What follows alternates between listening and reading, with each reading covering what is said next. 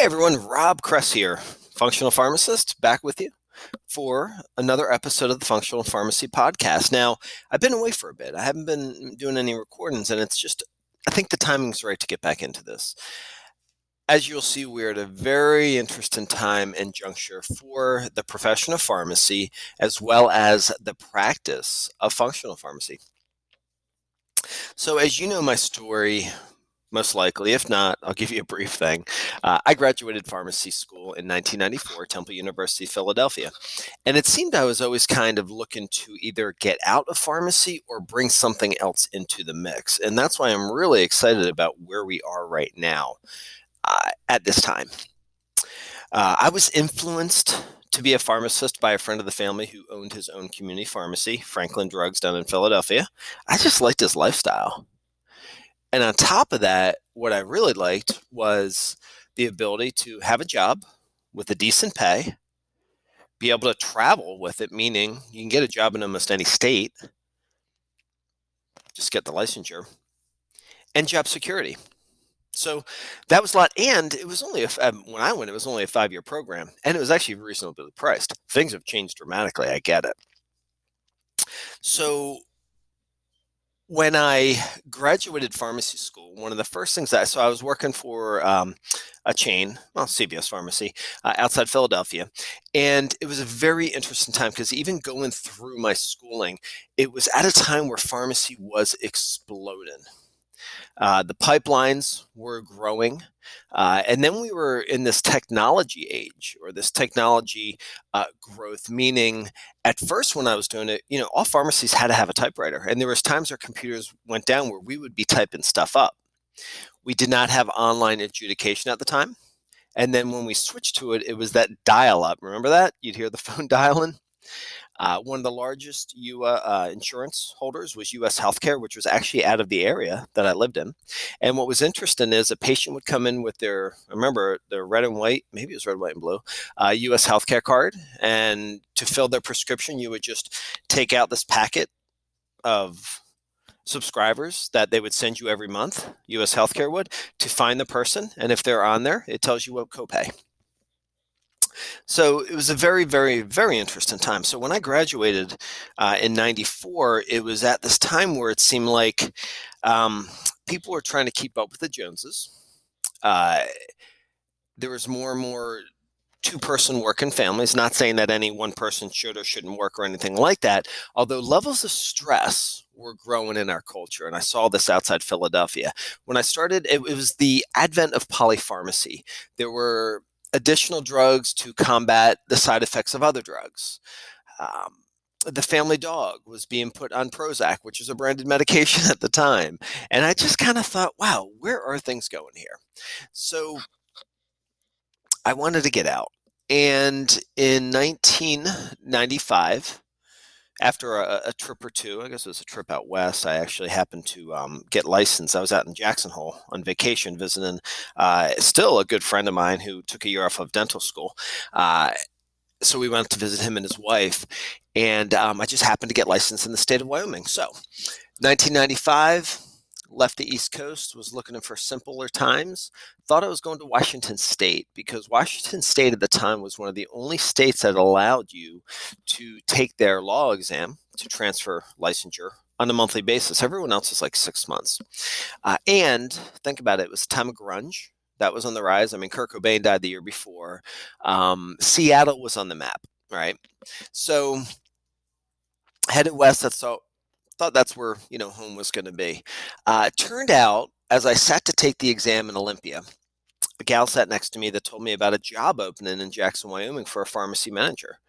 Well, I happened to be licensed there, so as basically everything fell unfolded, and I ended up in Jackson Hole, Wyoming, which was one of the most impactful times of my life. It's a time that I still fondly look back on. It's a time where I'm still bringing back some of the values that I gained there into my current day life, regardless where I live. And a lot of it has to do with nature. And that's why nature's wisdom is one of my seven pillars that I teach and live by, basically. So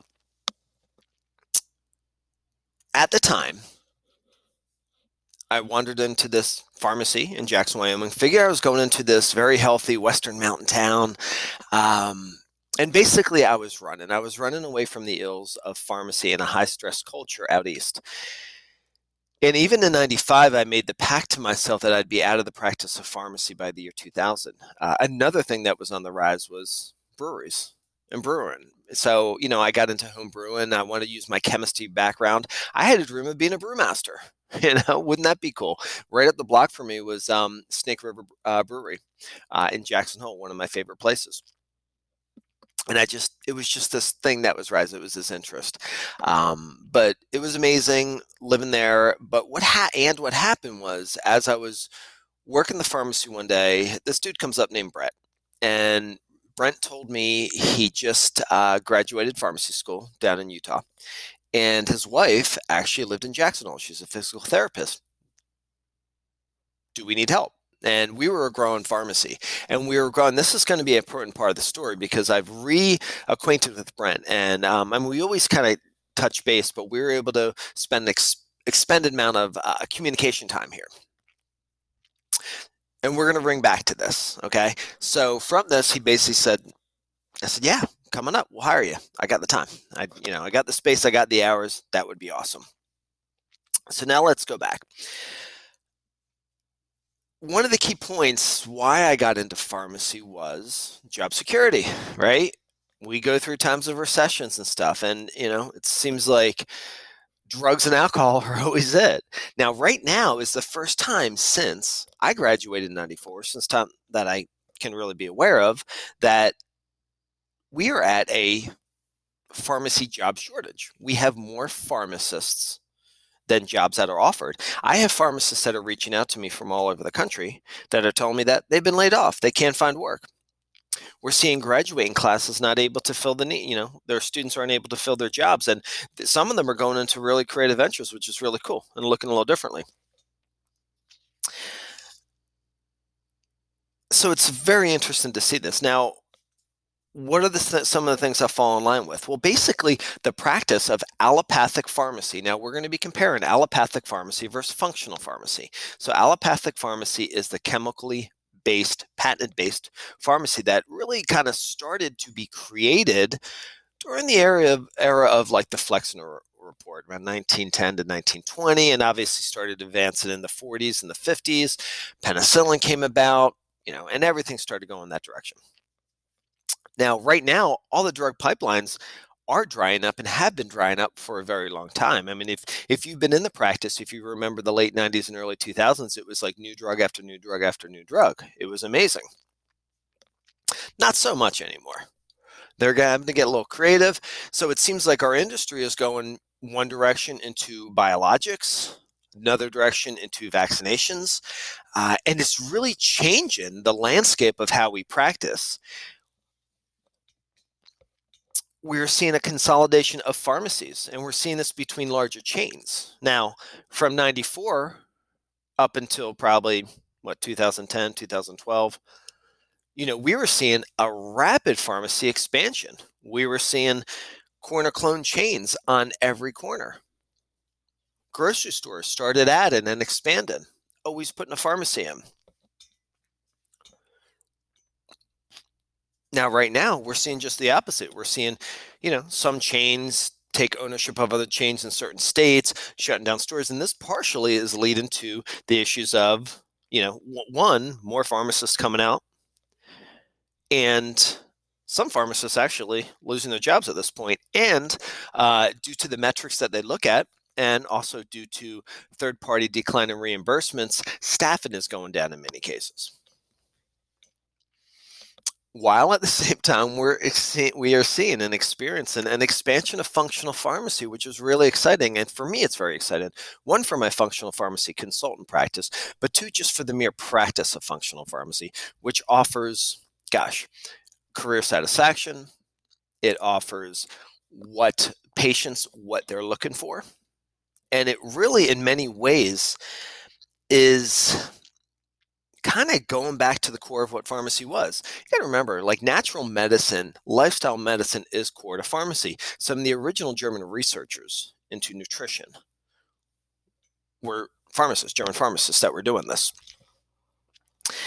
In many ways, we're going back from the corporate or patients are looking for for that and we're driving back to that hometown or the mom and pop way of being because we've lost this connection with our patients.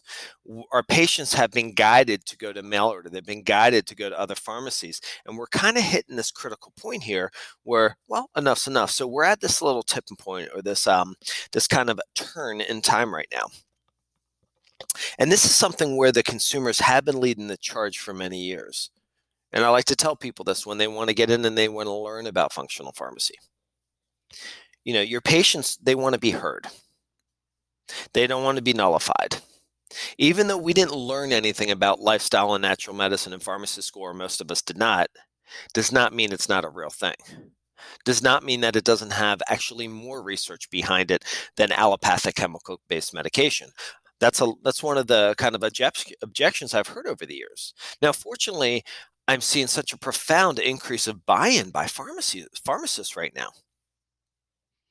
It's a very interesting time. You know, as I teach a lot of continuing education courses and my functional pharmacy certification course, which I highly recommend. Well, it's just good. but what's excited for me is that one of the larger chains just picked this up. So their pharmacists are being educated in this way while that same chain is making some dramatic changes to enhance communication from pharmacist to patient, to change their merchandising, to change their products, to change the look and the feel and how the pharmacy acts. So this is very exciting, and I am just so um, no, I'm, I'm tickled the fact that my training system is actually kind of the core to the learning system in this. Very cool. So for me, well, patients want to be heard. They want to be validated. They're coming up to the pharmacy and, you know, they read reading, been reading about turmeric or CBD or whatever, and they don't want to be shot down. So if they can talk to a practitioner that has an awareness or as much or even more knowledge, they are so happy. And then they're a customer for life, which is a beautiful thing. So they want them to do, they want to be directed and validated and supported in this complementary me- uh, medicine. I don't want to get off on this whole alternative. It's not an either or approach. We can bring all this together, and that is the beauty of functional pharmacy, in addition with support in the triad of physician, pharmacist, and patient. And it could be, you know, uh, PA, whatever it might be, nurse practitioner. So now let's talk about job satisfaction these days uh, I've recently kind of gone on a little bit of a tour, checking out uh, some of the pharmacies that um, you know this large chain that purchased to step in and ask how the training's going, ask what's going on, and so I'm going to combine that with what I've known for my practice of retail pharmacy because I've been a retail pharmacist and continue to be since 1994. I'd like to keep myself in the game. So, what are pharmacists go? What are you going through today? Well, there's job burnout is on the rise. You're being asked to do more with less time and with less support. You know, something like a training system might come your way and you might want to do it, but you might say, where am I going to have the time? Because I'm testing people on COVID, I'm giving vaccinations, I'm doing MTMs. Oh, by the way, they cut down on my tech hours or a tech called off today or whatever it might be. So these are all some of the challenges that we meet that had to be addressed. But I want to assure you that right now, pharmacy is actually an opportunity. It's in an opportunity phase and it's not a liability phase. It's a very, very excited time. So for this matter, I I want to actually share with you. I talked about Brent, who came up and started working for me in Jackson Hole. Well, I've been fortunate enough to reconnect with him at length lately, uh, and in conversations with with him, it's very interesting. So he's still in Jackson Hole, and he's still in the retail pharmacy game.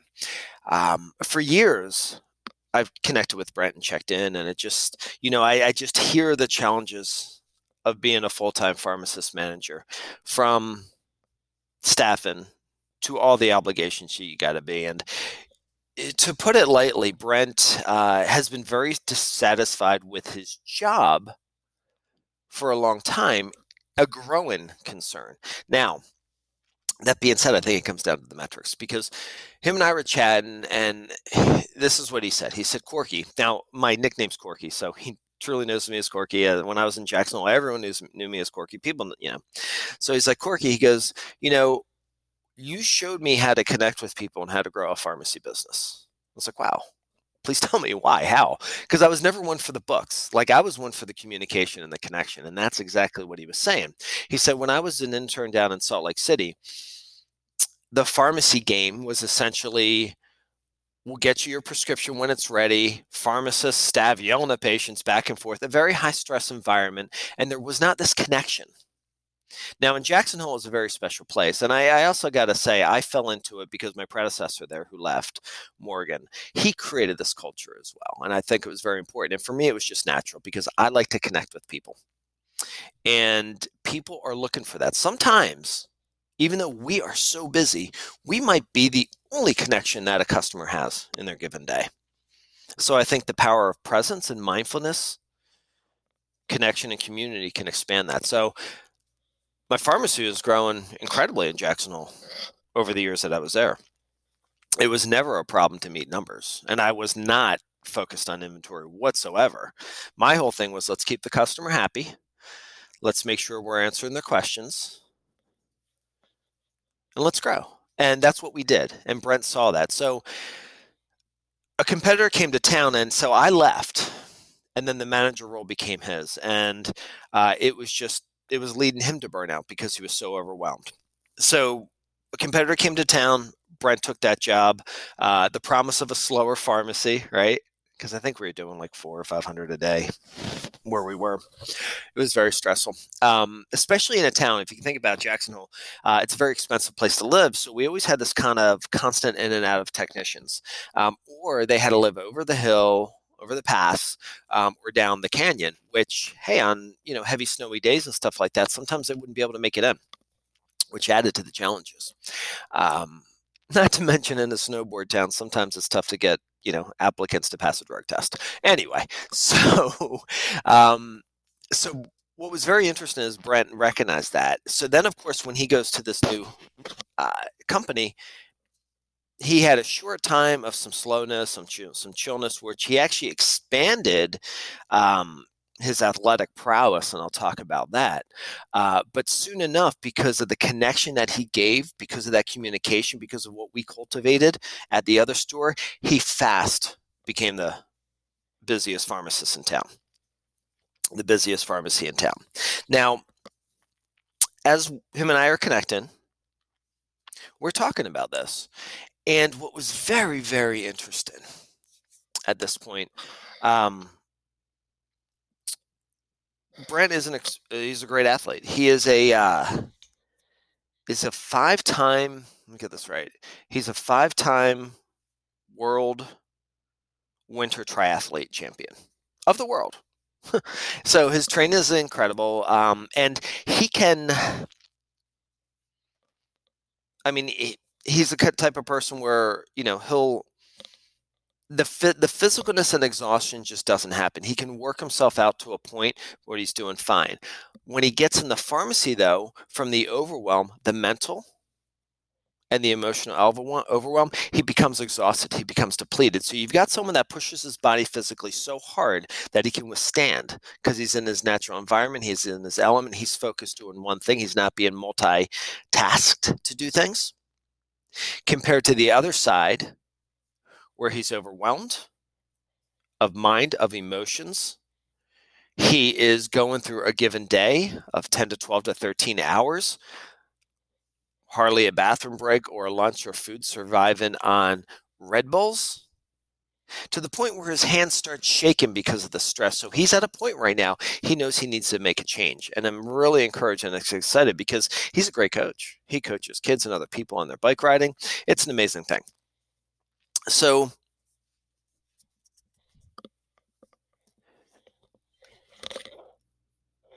where this brings us is we're at this conjunction, this juncture of today where the opportunity is ripe.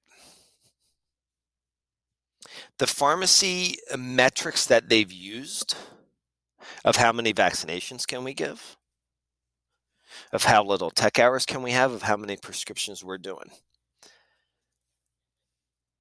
I personally believe until and unless we put other metrics in there, such as outcomes of patient satisfaction, time to consult, broader offerings of balanced healthcare, then we're going to be in the spiral. So that's where functional pharmacy is coming in. So wrapping this up, because this was just a quick little podcast for you today to kind of get back into it.